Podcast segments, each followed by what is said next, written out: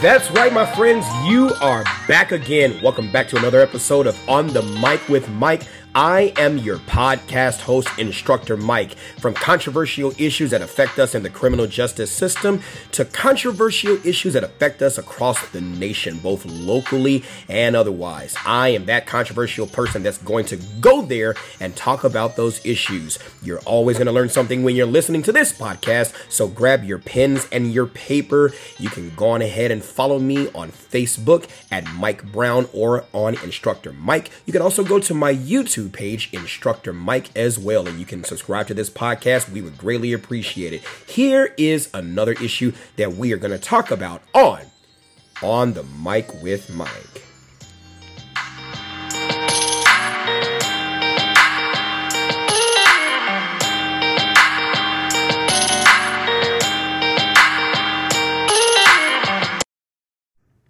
Hey, what's going on? It's Instructor Mike. It is good to be back. I was on a little bit of a sabbatical, had a lot of classes that I was teaching, and I was writing my new book entitled What I Tell Myself First: Children's Real-World Affirmations of Self-Esteem.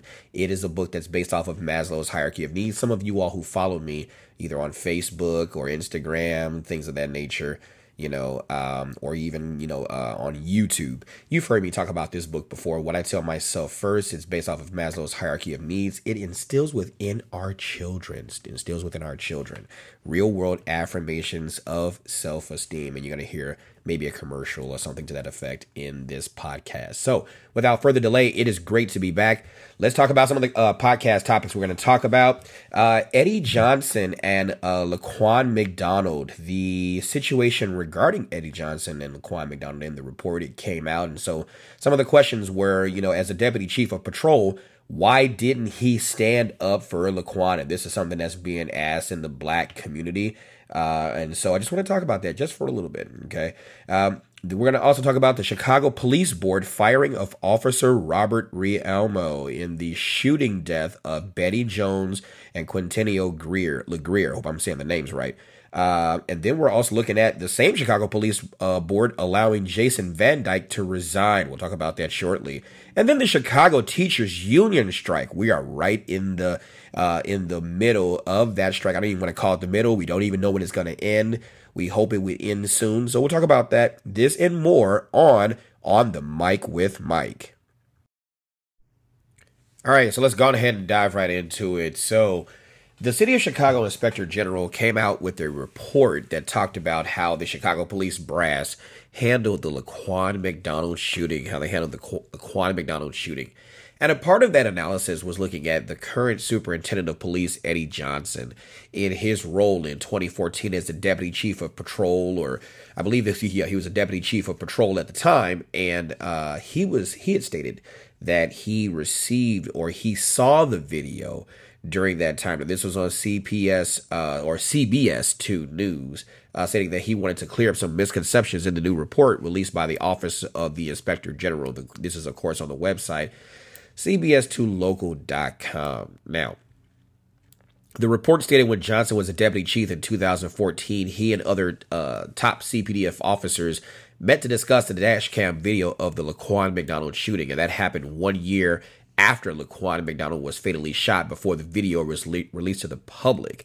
Now, he stated that at his position as the deputy chief of patrol, he was not responsible for discipline decisions on a superintendent level. This would obviously be true due to his position. He wasn't given all the information, and that he saw the video close to 2 weeks after the incident, and that he was not in the initial larger after-action meeting. Now, Deputy Chief of Patrol assisted Chief of Patrol in conducting things regarding their individual bureaus. Okay, typically deputy chiefs of patrol are assigned to Chicago Police's three areas of patrol. That's Area North, Area South, and Area Central. Okay, which used to be Area 1, Area 2, Area 3, Area 4, and Area 5.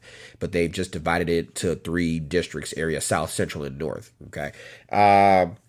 He said he called the incident a tragedy, but to be clear, He never thought and said the shooting of Laquan. He never thought and he never said that the shooting of Laquan McDonald was justified. And he says that people should look at the current record of what he has done so far. Prior to his ascension to the office of superintendent of police, they did not have stress-induced use of force training. He states that they have that now, and this is actually the case. They do have stress-induced use of force training. But the question in the black community, and I don't want to say other communities because I haven't heard that argument in other communities, but I have heard it in the black community, was why didn't Superintendent Johnson, when he was deputy chief of patrol, Eddie Johnson, why didn't he stand up and say something about the Laquan McDonald shooting? Why didn't he condemn the actions of Jason Van Dyke? For which I respond in this manner, not as though I'm Eddie, but I respond in this manner. How many killings do we have in our community and we need to stand up against that and we don't? I know this is a controversial question, but it is nonetheless true. And I look at my experience as a former police officer, former detective, you know, responding to homicides and various crimes and seeking cooperation from citizens and getting the, well, I don't know nothing. I didn't see anything, you know. And so that question also comes true. See, I have always been a proponent of the statement that people are as loyal as their options, and this is ever more the case. People are as loyal as their options. So what would Superintendent Johnson's options have been at the time? Let's look at it in 2014. First of all, people so quickly forget that we were right in the wake of the decision handed down by the grand jury in St. Louis County, Missouri, not to indict Officer Darren Wilson of the fatal shooting of Michael Brown in Ferguson, Missouri, and the subsequent protests that occurred nationwide. We were right in the wake of that. Who knew that in Chicago we had our own proverbial Mike Brown, you know, not stating that, you know, I am for or against whatever happened in Michael Brown's situation in Ferguson. I have my own opinions. Those of you all who follow me, you've heard them before. Not going to beat a horse, or a stopped horse. We'll just use that term. But that having been said, there was a public safety issue that was going on with the Michael Brown shooting and the grand jury's decision that had spread all the way to Chicago. We had our own brand of protest for people who were in support of Michael Brown and his family in Ferguson, stating that the decision not to indict not Laquan, but Darren Wilson was a travesty of justice, and we had protest here. So just imagine, put yourself, I want you just to close your eyes, okay? If you're in the interest of a fair argument, close your eyes and put yourself in the mindset of, or in the shoes of, the superintendent of police at the time, Gary McCarthy. Okay, Gary McCarthy, former New Yorker, deputy chief or deputy commissioner for operations, very experienced law enforcement guy, largest police department in the nation. Put yourself in his shoes, knowing what he knew at the time, knowing what Eddie Johnson, deputy chief of patrol, knew at the time. Command level decisions. We're already dealing with expanding police resources to deal with the protest of the perceived or actual injustice from another state, Missouri, another county, St. Louis County, another city, Ferguson. Imagine if they had released the video at that time. What kind of public safety nightmare that could have been. Imagine, just imagine, if Superintendent Gary McCarthy would have taken action right then and there, following procedures and contractual guidelines on discipline and things of that nature, letting investigations take its course. And by the way, we were right in the middle of a Chicago mayoral and aldermanic election at that time. You talk about the perfect powder keg of all of these people's not only positions, right, jobs, but the lives that could have been put in jeopardy had that information been released at that time. Now, Granted, it probably shouldn't have taken as long as it took for this information to be released, okay? But put yourself in the position of the superintendent at the time, McCarthy.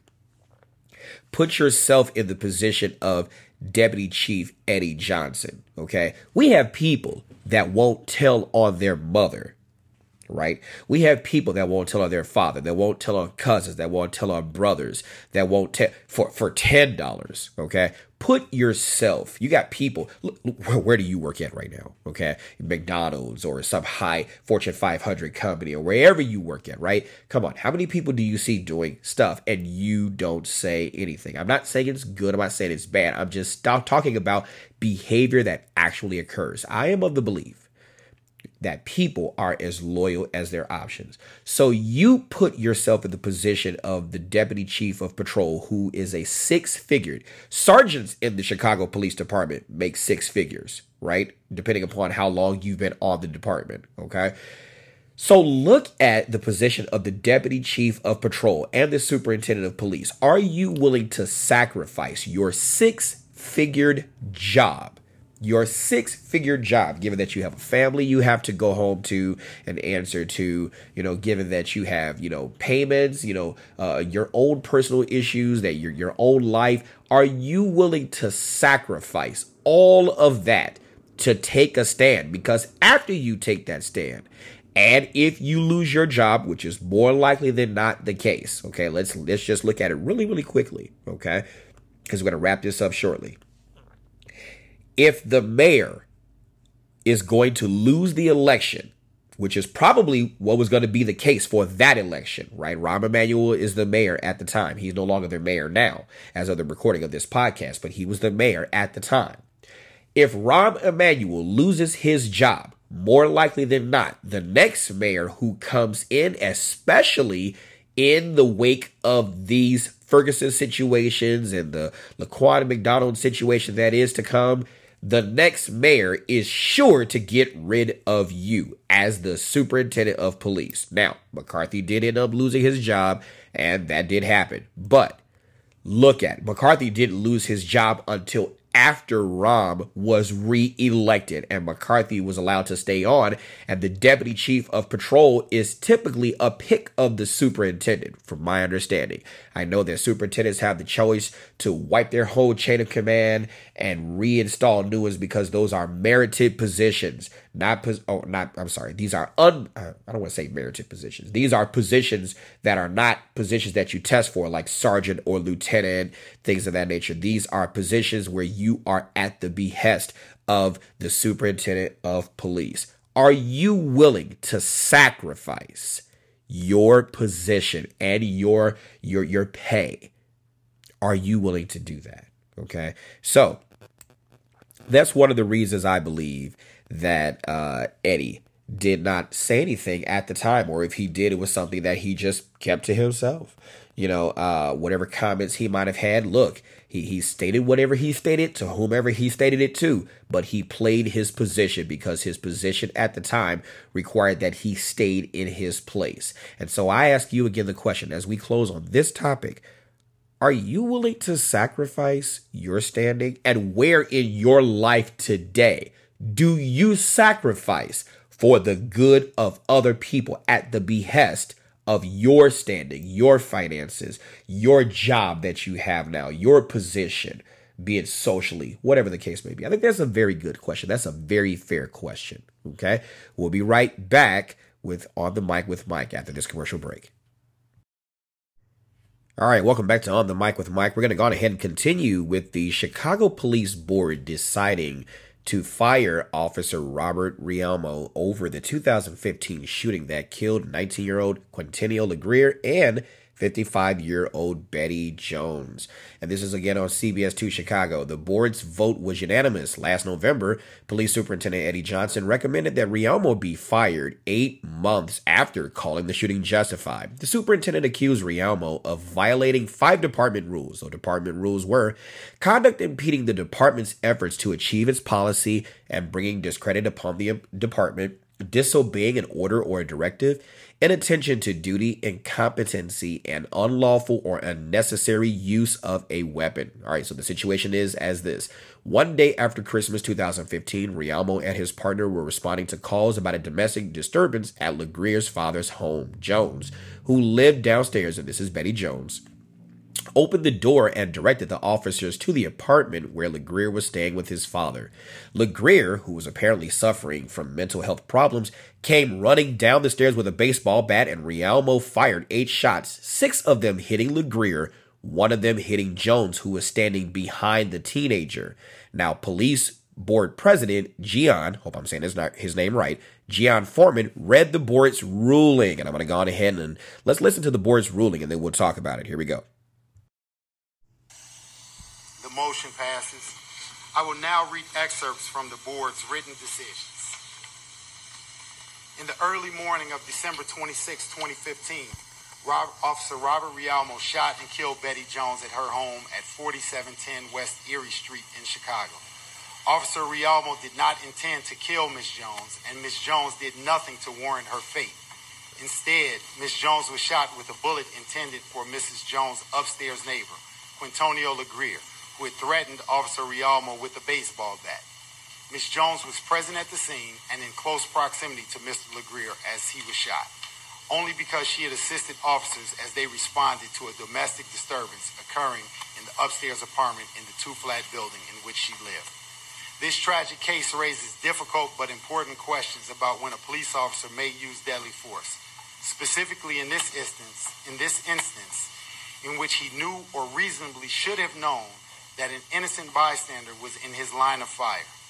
As explained in more detail in the decision, the police board finds that the Chicago Police Department's general orders require an officer to consider the presence of an innocent bystander when deciding whether to use deadly force. This finding recognizes that an officer has a duty first and foremost to protect the public, and that the most critical mission of the Chicago Police Department is to prevent loss of innocent life. With those basic principles in mind, and upon examination of the facts of this case, the board finds that when Officer Rialmo fired his gun in the direction of Betty Jones, he had the ability to safely reposition himself even farther than he already had from Mr. LeGrier. Had Officer Rialmo done so, he could have neutralized the threat posed by Quintonio LeGrier, and Betty Jones would be alive today. Officer Rialmo had an obligation to re-examine his options in light of the presence of Ms. Jones and take all reasonable precautions to avoid shooting her, as all officers have an obligation to act in a manner to protect innocent persons around them. To be perfectly clear, the board does not believe Officer Rialmo intended to harm Betty Jones, but his use of deadly force was objectively unreasonable under the totality of the circumstances he faced, inconsistent with his training, and violated the department's general orders. Given the loss of Mrs. Jones' life that ensued, the board finds that Officer Rialmo must be discharged from the Chicago Police Department. In addressing the question of the June 28 verdict in the civil case brought by the estate of Quintonio LeGrier, the board found that it is true that a civil jury determined that Officer Rialmo reasonably believed that it was necessary to use deadly force against LeGrier to prevent death or great bodily harm to himself or his partner. The jury's findings, however, does not end the board's analysis here, as the jury was asked a question that is distinctly different from that asked of this board. Specifically, the jury in the LeGrier civil case was only asked whether the use of force was reasonable as to LeGrier, not Betty Jones, and the jury was not asked to determine whether the force was necessary based on the totality of the circumstances. Copies of the written decision are available here at the meeting, and the decision will be available tonight on the police board's website, chicagopoliceboard.org.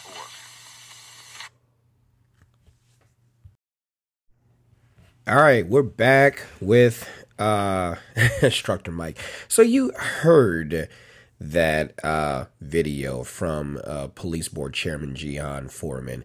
I just want to capitalize on a couple of things that was said. First of all, we're talking about the shooting death of Betty Jones and Quintonio LeGrier in Chicago on November of 2015. You know, I just want to capitalize on a couple of things that he did say. And this is, of course, about the firing of Chicago police officer Robert Rialmo. The Chicago police just voted a few days ago to terminate his employment from the Chicago Police Department. You know, I just want to capitalize on a couple of things that he did say. He said that he stated on the record that Officer Rialmo did not intend to shoot Betty Jones, and that of the 8 shots that were fired, 6 of them hit Grier, the person who was involved in the situation, and 1 of them hit Betty Jones, and that the bullet that was meant for LeGrier was the one, or one of those rounds that was meant for LeGrier that was fired at LeGrier, actually hit and killed Betty Jones. He stated something in his statement that I didn't like, only because she assisted the officers as they responded to a call of a domestic disturbance in the 2-flat apartment building that he was living in. And I think that's wrong. First of all, she wasn't shot, nor do I think that the officer, and even though I can't speak for him, come on, how reasonable is it to state that she was shot because she assisted? That's not why she was shot. I would argue that she was shot as an unintended consequence of what happens when you do use deadly force or when you shoot a firearm. I'm a firearms instructor, and we talk about this all the time. Always assume every firearm is loaded, point the firearm in a safe direction, keep your finger off the trigger, know your back, know the deadly threat and the backstop that's behind the deadly threat, and when possible, if you're able to, make the necessary adjustments to, limit the possibility of hitting someone that's behind the threat. But those of us, or those people who have actually used a firearm, know that it's not always possible under a stressful situation, especially when you feel you're about to lose your life or your partner's life or a friend's life or someone whom you have a duty to protect, or just an average civilian. It's not always the case that you are able to look and analyze the backstop. Sometimes the threat is so rapidly evolving. It's a situation that's rapidly evolving. The situation is so tense to the point where you just have to act and just hope and pray that no one is struck by any rounds, especially given that the fact that they are not intended for anyone behind this deadly threat. You know, we can't always say that the deadly threat is not going to move. Those are unintended actions that are anomalies in given situations. I want to call them anomalies. They are just variables. That's what I should have said. Variables in these given situations. You don't know if that threat is going to stand there. That threat, especially if they're a deadly, threatening, moving, or mobile object, they will move more likely than not. It's possible for that to happen. Okay. So, Police Board President continues to read on, stating that the officer knew or should have reasonably known that an innocent bystander was in the line of fire.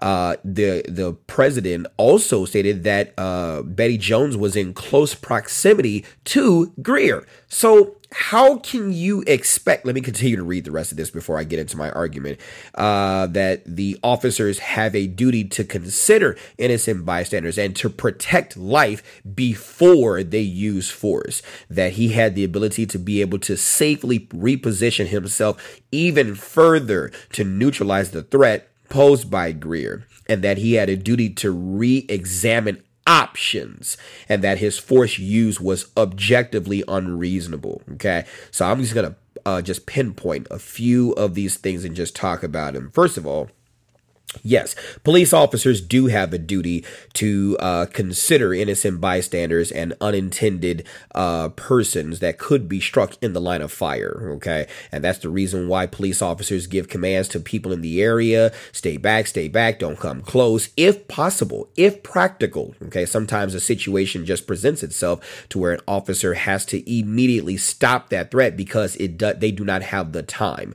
And I think that one analysis that I continuously use when it comes comes down to the use of force, even by civilians or even by police officers, is the slot analysis. Are you in the right slot to use any kind of force that you intend on using towards a threat? What does SLOT stand for? It stands for analyzing yourself, analyzing the subject or suspect, analyzing the law. What actions makes their actions illegal that makes your response legal? Looking at the location. Where are you? Looking at your obstacles. What obstacles could be in place? Looking at your tools. What tools do you have with you? You know, what that you could use to stop this threat. Looking at your tactics. What tactics do you have with regard to the tool or tools that you have at your disposal? And do you have the time to be able to mount an adequate defense by going on the offensive to stop that threat that was initiated by this subject or suspect? And those are things that need to be analyzed.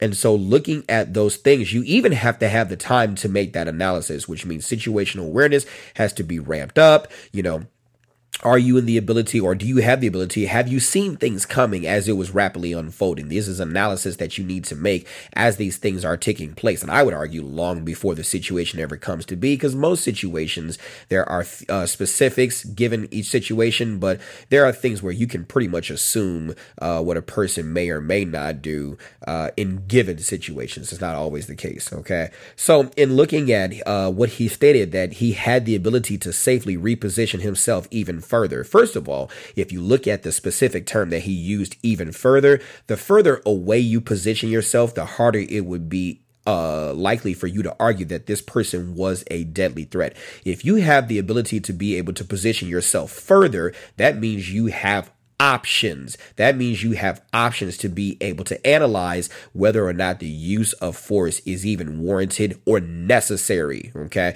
because if you use force, and or especially deadly force, if you use deadly force, that means you have exhausted all reasonable options to stop that deadly threat, and deadly force was the last resort. Now, the last resort could be your first resort given the circumstances, okay? And one term that he used that he obviously did not analyze was objective reasonableness. Now, objective reasonableness comes out of the United States Supreme Court case Graham versus Connor, 490 U.S. 386, 1989. 490 U.S. 386, 1989, where the Supreme Court, the Rehnquist court, talked about the objective reasonableness of the force used in a given situation, okay?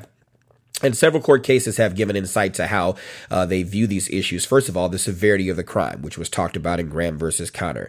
Then we're talking about whether or not the suspects pose immediate threats to the safety of the officers. And that was in Tennessee versus Gardner, 471 U.S. 1, 1985. Okay. And then, are the suspects resisting or actively resisting arrest? It is the case that a civil jury did decide in the Grier lawsuit against the officer and the department that the officer reasonably believed that that Grier's actions posed a threat to the life of himself and his partner. Okay, they examined the facts as they appeared at the time of the officer's viewing, which is also present in Graham versus Connor, that the officers exercised their duties in good faith at their official discretion, which is also analyzed in Graham versus Connor, that officers are sometimes forced to make split-second, tense, and uncertain and rapidly evolving decisions in those incidents. And that was the words of Chief Justice Rehnquist in writing for the court in that decision in Graham versus Connor. And I think that the Chicago Police Board president was talking about the officer's training, that his actions were not consistent with the officer's training, which I will probably argue is both correct and incorrect. One, the police department doesn't always train officers in stress-induced training. And if you've heard Superintendent Johnson, when he was talking about his decision in the Laquan McDonald case, where he was talking about how they did not train a lot for stress-induced training, and after his ascension to the rank of superintendent of police, they now have stress-induced training. That is a clear admission that the training did not exist Rehnquist prior to his ascension to the department. You have department training, which focuses a lot on the worst possible scenarios that could happen. I can tell you, having been a police officer and having gone to not only one academy but several academies in my career, and even in the military. We're going to talk about the military. That's a different conversation, but especially talking about the police training, we do not train on responding to domestic incidents. We talk about them. We talk about the use of force. We go through learning how to shoot firearms and things like that. But in terms of stress-induced training, let's be honest, we don't go through that. We don't go through, and of course, every academy is different. So if you have an academy where they talk about that, please put that out there. Put that on my Facebook, Instagram, YouTube, whatever. Let me know. But I think in light of a lot of these situations coming to the media in the forefront, we now are seeing stress-induced training, which is extremely important. And Superintendent Johnson talked about how they have that. We don't have, mock houses where you have role players and officers with, inert firearms or assault pistols, where they are put in situations where it really tests their stress levels to the point where we can see how they will perform under that stress. And so that brought me to one case, City of Canton, Ohio versus Harris, which was also decided in the same year that Graham versus Connor was decided. This case is codified as 489 U.S. 378, also in 1989. In fact, Canton was decided before Graham. Where a municipality may be held liable under Title 42 United States Code Section 1983 for violations resulting from failure to train its employees. Okay, I think that the only way that police officers are ever going to be able to do their jobs better is if they are trained better. So when we talk about the Chicago Police Board's decision to fire Officer Rialmo, stating that his actions were inconsistent with his training, in part he is right, but I don't think he really knows where he is right at. The failure is not on Officer Rialmo. The failure is on the department for failure to adequately train its officers regarding every possible scenario that they could ever have to go to, and increase the likelihood of analyzing their understanding of the situation that they're about to get into, and analyzing their response to that situation to analyze whether or not they will be able to handle that situation. I can tell you, in the academy, we talked about verbal judo. We talked about the use of force. We talked about handcuffing. We talked about weapon retention and disarming. We definitely went through the range and did shots, shooting and stuff like that, or qualifying with our firearms. We might have even gone through some positions, but scenario-based training, you didn't see a lot of that in the academy. I'm just going to be honest about that, okay? And if you have, like I said, post that on here, okay?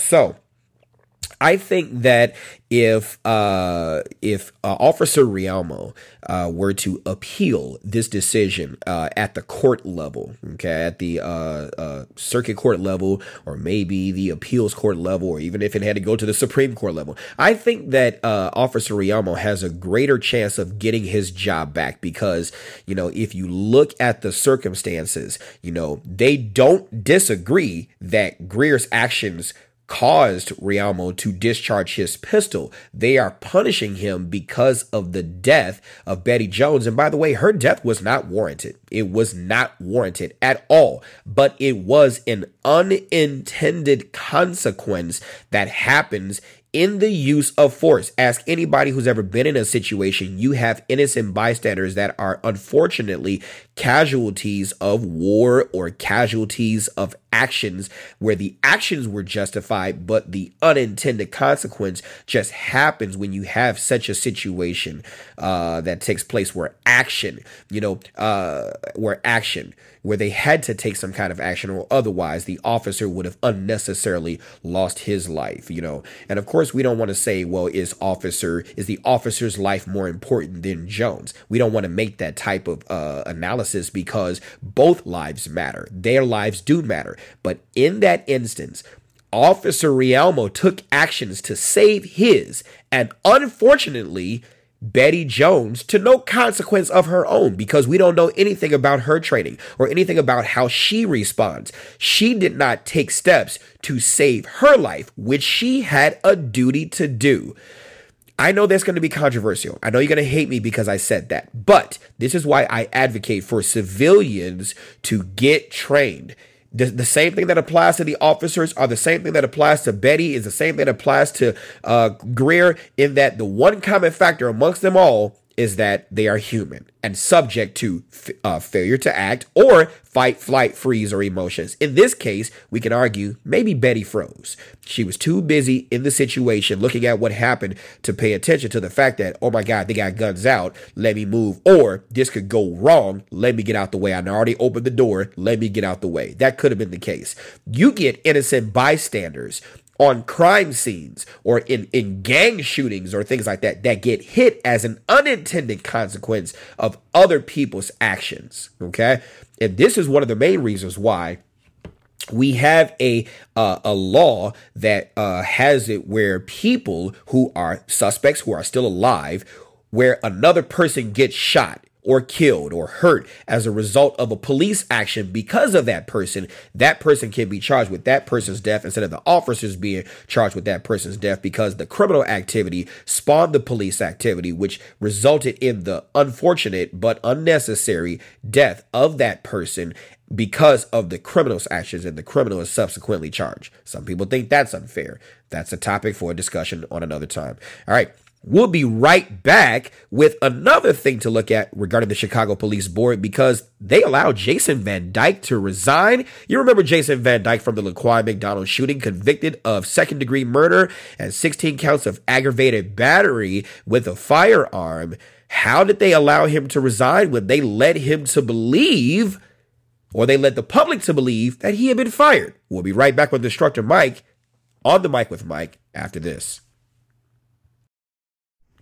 Hey, what's going on? It's Instructor Mike. You know you can follow me on social media? That's right. Go to Facebook and follow me at Mike Brown. You can follow me at Instructor Mike. You can also go to Instagram and follow me at Yes Mike Said It, or go to YouTube and subscribe to my YouTube page, Instructor Mike. Click the subscribe button, hit the notifications bell so that you get all of the videos for the greatest training out there, and give me some of your ideas. Whatever you think you'd like to see, let's go. Let's change the world with independent thinking. From issues relative to the criminal justice system to issues that are social issues, and even taking it slow to domestic relations. These are the things we have to talk about. Follow me. A lot of adults have dark roads. Started from when they were young, though. The hug they didn't get, the words they didn't hear, the pain they didn't learn to manage because mom or dad patched mostly all of their wounds and fought mostly all of their battles. You've heard it before. If you have a problem at school, come to me. If you have a problem, come to me.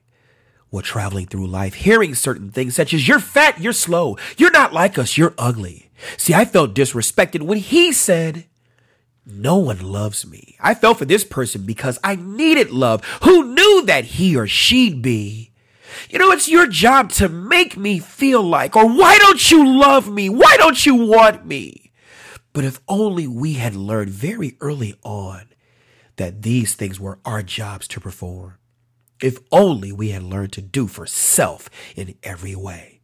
Well, look no further. What I Tell Myself First, Children's Real-World Affirmations of Self-Esteem is that answer.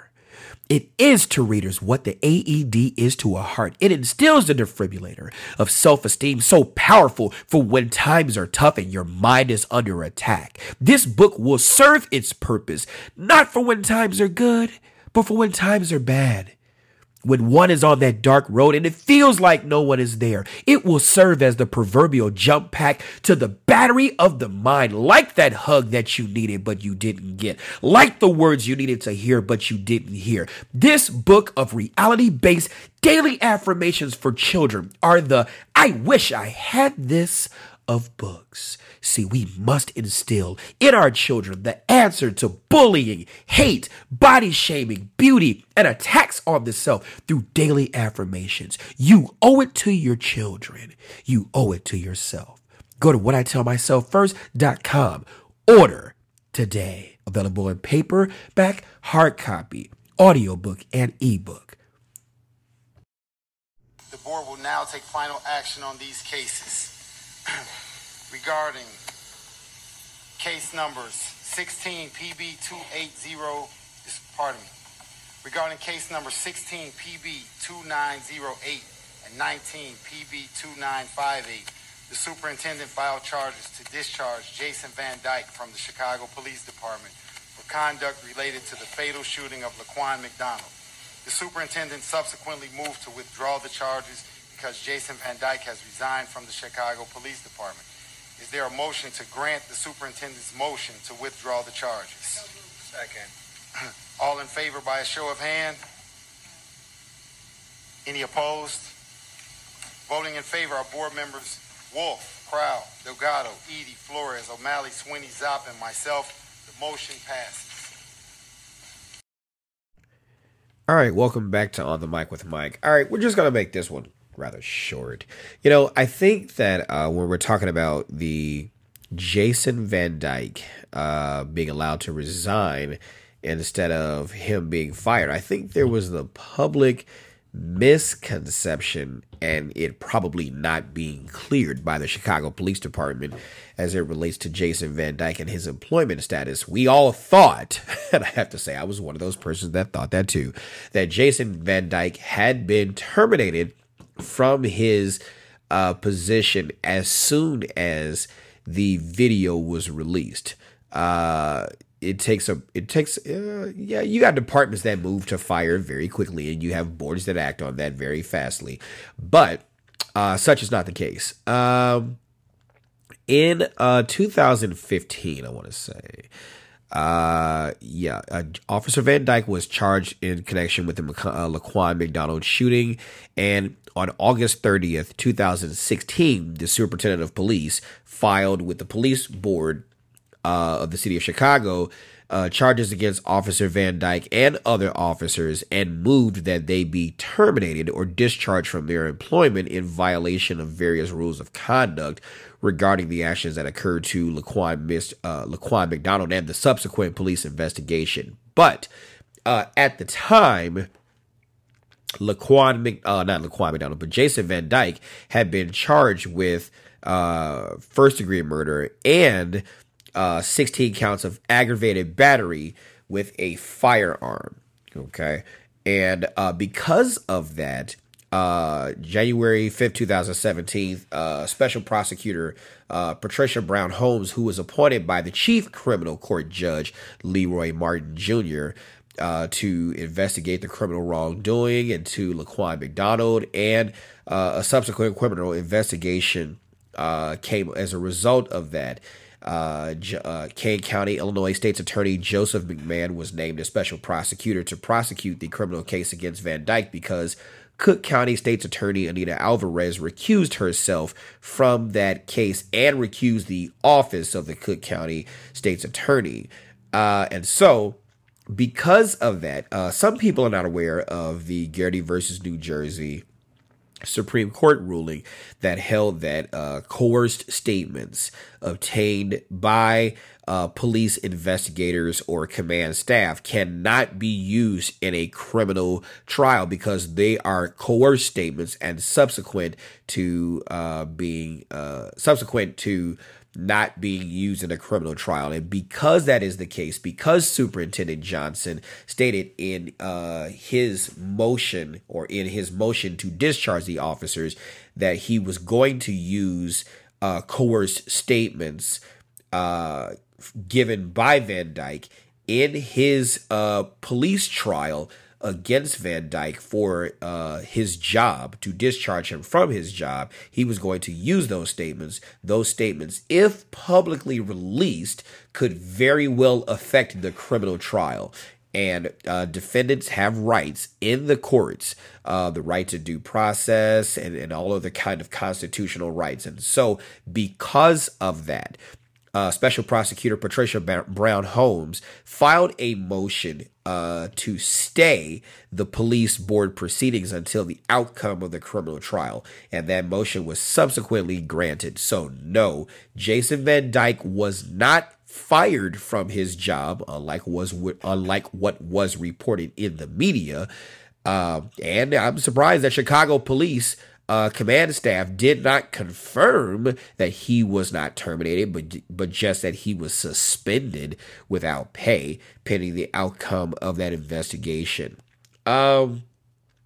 He was subsequently allowed just recently to resign from the Chicago Police Department, with Superintendent Johnson withdrawing the charges, stating that his conviction cost him his certification that is required to be a Chicago police officer. All police officers in the state of Illinois are certified by the Illinois Law Enforcement Training and Standards Board after the completion and examination, state examination at their various academies in Illinois. And so his subsequent felony conviction automatically revoked his certification. So he is no longer eligible to be a police officer. And by that very token, the superintendent withdrew those charges and accepted his tendered resignation. I find this just a tad bit troubling. Probably not a tad bit. I find this troubling. Robert Rialmo was fired for his lawful use of force towards Quintonio LeGrier, but the unintended death of Betty Jones was what cost Officer Rialmo his job. He wasn't allowed to resign. He was terminated. But here you have Jason Van Dyke, who was convicted. And I don't care what anybody says, any naysayer may say, Jason could be cool. He could be, you know, at the bar, support you at your family, support you this, support you that, cool. But in that given case, at Laquan McDonald shooting, he was wrong. I don't care what anyone says. I've watched that video more times than not. And he was wrong. That little small little foot that made you think that he was coming towards you. And then the courtroom testimony was just horrible. It was, you know, and to put him on the stand was just laughable, to say the least. But neither here nor there. You allow Jason Van Dyke, who was convicted of second-degree murder and 16 counts of aggravated battery, where that use of force definitely was not justified at all. Other uses of force might have been, but that use of force was not justified. You allow him to resign, but you terminate Robert Rialmo for his use of force. And I find that to be troubling, especially in light of, I'm trying to get to this article, just bear with me, and especially in light of the Superintendent Johnson, who stated in March 2018, according to CBSLocal.com, in March 2018, Johnson rejected the Citizen Office of Police Accountability's finding that Robert Rialmo should be fired, asserting that investigators say that they found no evidence to support Rialmo's claim that the shooting was necessary. Johnson called the shooting justified and within department policy, and quoted himself, or was quoted to have said, an investigation should not second guess an officer's decisions by suggesting how COPA itself would have resolved the incident. Instead, an investigation must address the question of whether the officer, while making split-second decisions in tense, uncertain, and rapidly evolving circumstances, acted as another reasonable department member on the scene would have done. And he is, of course, quoting Graham versus Connor, which is codified United States Supreme Court case 490 U.S. 386, a 1989 case. That is, those are the words, in part, from Chief Justice Henry Rehnquist in reading the opinion of the court. And that is exactly how that investigation, or how that situation, should have been analyzed.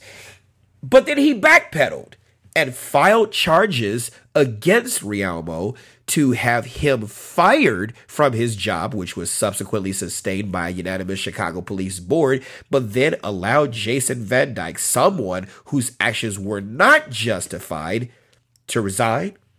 I find that troubling. I really, really do. I hope Officer Rialmo does, you know, and this is nothing against the estate of Betty Jones or her life. Her life didn't matter, and I wish it did not happen. But I also hope that Officer Rialmo former Officer Rialmo sues for his job, and I hope he gets it back, because he's got precedent to be able to, he's got precedent on his side. He really does. And so, yeah, I don't know. This is just a sad situation, just to think about it entirely, for both Betty Jones's family, who did not deserve to lose her life, and Officer Rialmo, who did not deserve to lose his job. You know, if only situations could have turned out better. All right, we'll be right back with the Chicago Teachers Union strike and just my little thoughts on the strike. And this is going to be relatively short, so don't go anywhere. We'll be right back. Hey, what's going on? It's Instructor Mike. Are you in the market for a good firearm? Are you looking for a place in the state of Illinois where you can practice effective and safe usage of a firearm to defend yourself, shooting for sport, or just inviting your family members out to a wonderful place where they can learn about exercising their Second Amendment rights? Well, Eagle Sports Range is the place for you. 5900 West 159th Street in Oak Forest. Our state-of-the-art range is comfortable, safe, and provides you with the perfect environment to enjoy your shooting. Whether you're a firearms enthusiast or just starting out, their range has everything you want for your shooting needs. Fully air-conditioned for comfort with friendly and knowledgeable staff that also have a great selection of firearms for sale or rent, as well as ammunition that you conveniently need on site. Eagle Sports Range, that's eaglesportsrange.com, 708-535-3000. Hey, what's going on? It's Instructor Mike. All right, so we're back. We're on the mic with Mike, and we're talking about the Chicago Teachers Strike. All right, so this is according to NPR.org. The Chicago Teachers Union voted in overwhelming numbers to authorize a strike. Union officials announced late Thursday the strike is the union is planning to set a strike date next Wednesday, and the teachers will likely walk out in mid-October if no deal has been reached. Well, they have walked out. Okay, and they are fighting over what they call four essential issues. And this is on WBEZ.org. So class size. What is the right class size limit? So here we go. Staffing ratios. How many counselors, case managers, nurses should Chicago public schools employ per student? What is the right contract length? Should some teacher prep time be principal directed? What is the right raise for teachers and staff? Should they pay more health insurance? What should be done to get more substitutes in the schools? And should ICE agents be allowed into schools without a search warrant? So those were some of the issues that are more contentious, and then those were some that were less contentious. And you can go to WBEZ.org or WBEZ.org and just Google or just look up Chicago Teachers Strike. It's called Chicago Teachers Are on Strike. Explore the issues. You know, I just have to say this. I am for teachers. I am greatly, greatly, greatly for teachers. I loved my Chicago teachers. I am a product of the Chicago public school system. But I do have to just ask this question.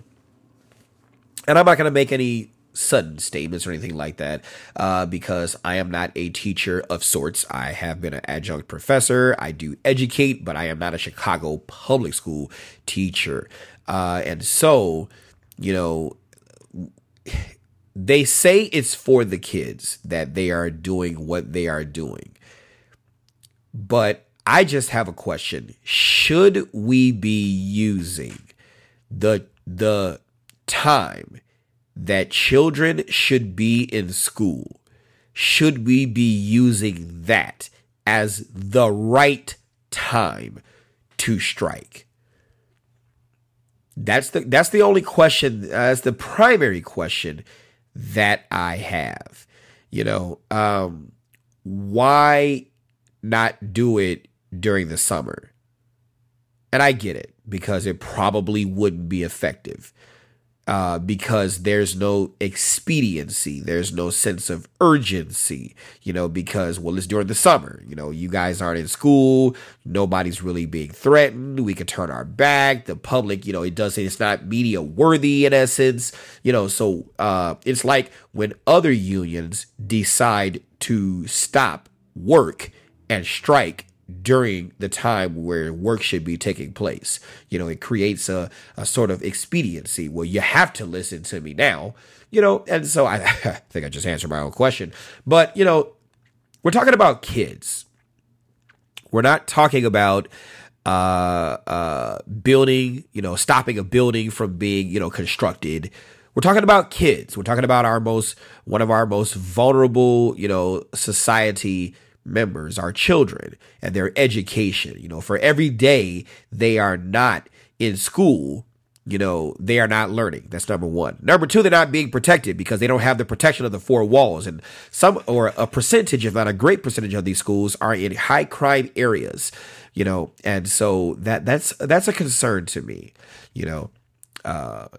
So I don't know, you know, I don't want to seem like I'm against the teachers because I'm not, you know, I love teachers. We need them, you know, but I just have to look at the other side of this issue that, you know, and it should not be where if you have an opinion about the other side of this issue that's not being addressed, you know, that you should be ostracized, you should be, you know, you're the devil, you know. Yeah, I think that all sides, both sides should be looked at.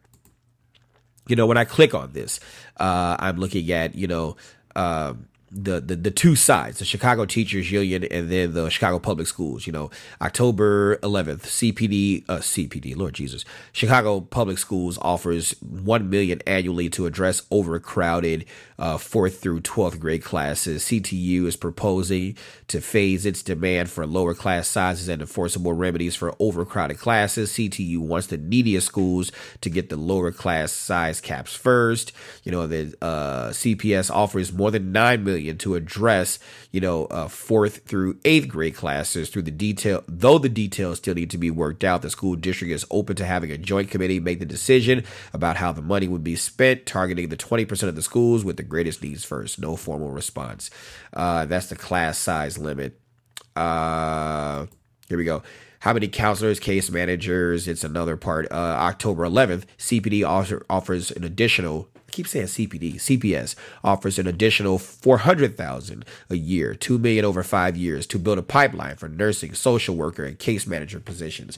CTU is proposing to phase in its demands around staffing so that the neediest schools get the resources first. What's the right contract length? The CPS is stating 5 years. Teachers Union is stating 3. CPS says its existing offer is its final offer, and the Teachers Union has not changed. So they're looking for a 3-year contract versus a 5-year contract. Should some teacher prep be principal directed? As of recent, CPS says it will withdraw its proposal on principal-directed teacher prep time if CTU withdraws its proposal on teacher prep time.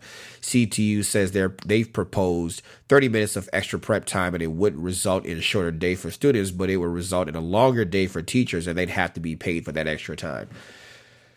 I'm not a teacher. I don't want to comment on that. I'm just reading what's on the website. Here we go. What's the right raise for teachers and staff?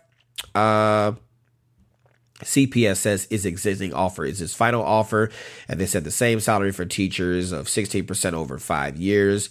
So it's just a lot in this. It's just a lot of negotiation. And it's a good thing that WBEZ.org has looked at and that, you know, has posted what are their offers and the counter offers and the negotiations so that it could be seen. So the top 3 more contentious issues, if anything, is the contract length, prep time, principal directed, class size, how many counselors and case managers should CPS employ per student, you know. I don't know. Is this an issue that could have been argued over the summer? Class size limit? You know, how many counselors and case managers and nurses should CPS employ per student? You know, could those things not have been argued during the summer?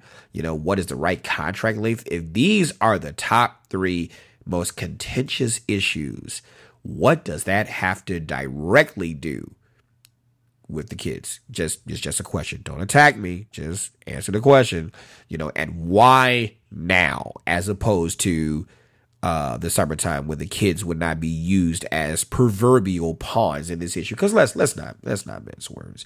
These kids are being used as pawns for negotiation because that's what builds the expediency. That's what builds the exigency, the emergency to get these kids back in school, to come to the bargaining table because we're using your kids as hostage. And so now the public can get involved and put pressure and give them what they want. Why? Not necessarily because I care. Well, not saying that's my statement, but that's what could be said. But I just want my kid back in school because I have to go through all these extra things to, you know, provide care or whatnot for my kid while I'm at work because I can't stop working, you know. So I don't know. That's just my opinion about that. Teachers deserve the best. They do. You know, but it's just a side note. I mean, my God, I remember my teacher when I went to school. I mean, they had like the best clothing, the best and that's just, maybe that's just her, I don't know, you know, but they didn't seem to be struggling. I don't know, you know, are they amongst one of the top paid teachers in the United States? I don't know, you know, I didn't look that far into it, you know, because it's a contentious issue. I mean, if you think talking about policing, if you think talking about policing will get somebody mad at me, I mean, imagine talking about the teachers, right? You know, I love my teachers, but, you know, here's another question that I'm going to end with. What about living beyond your means?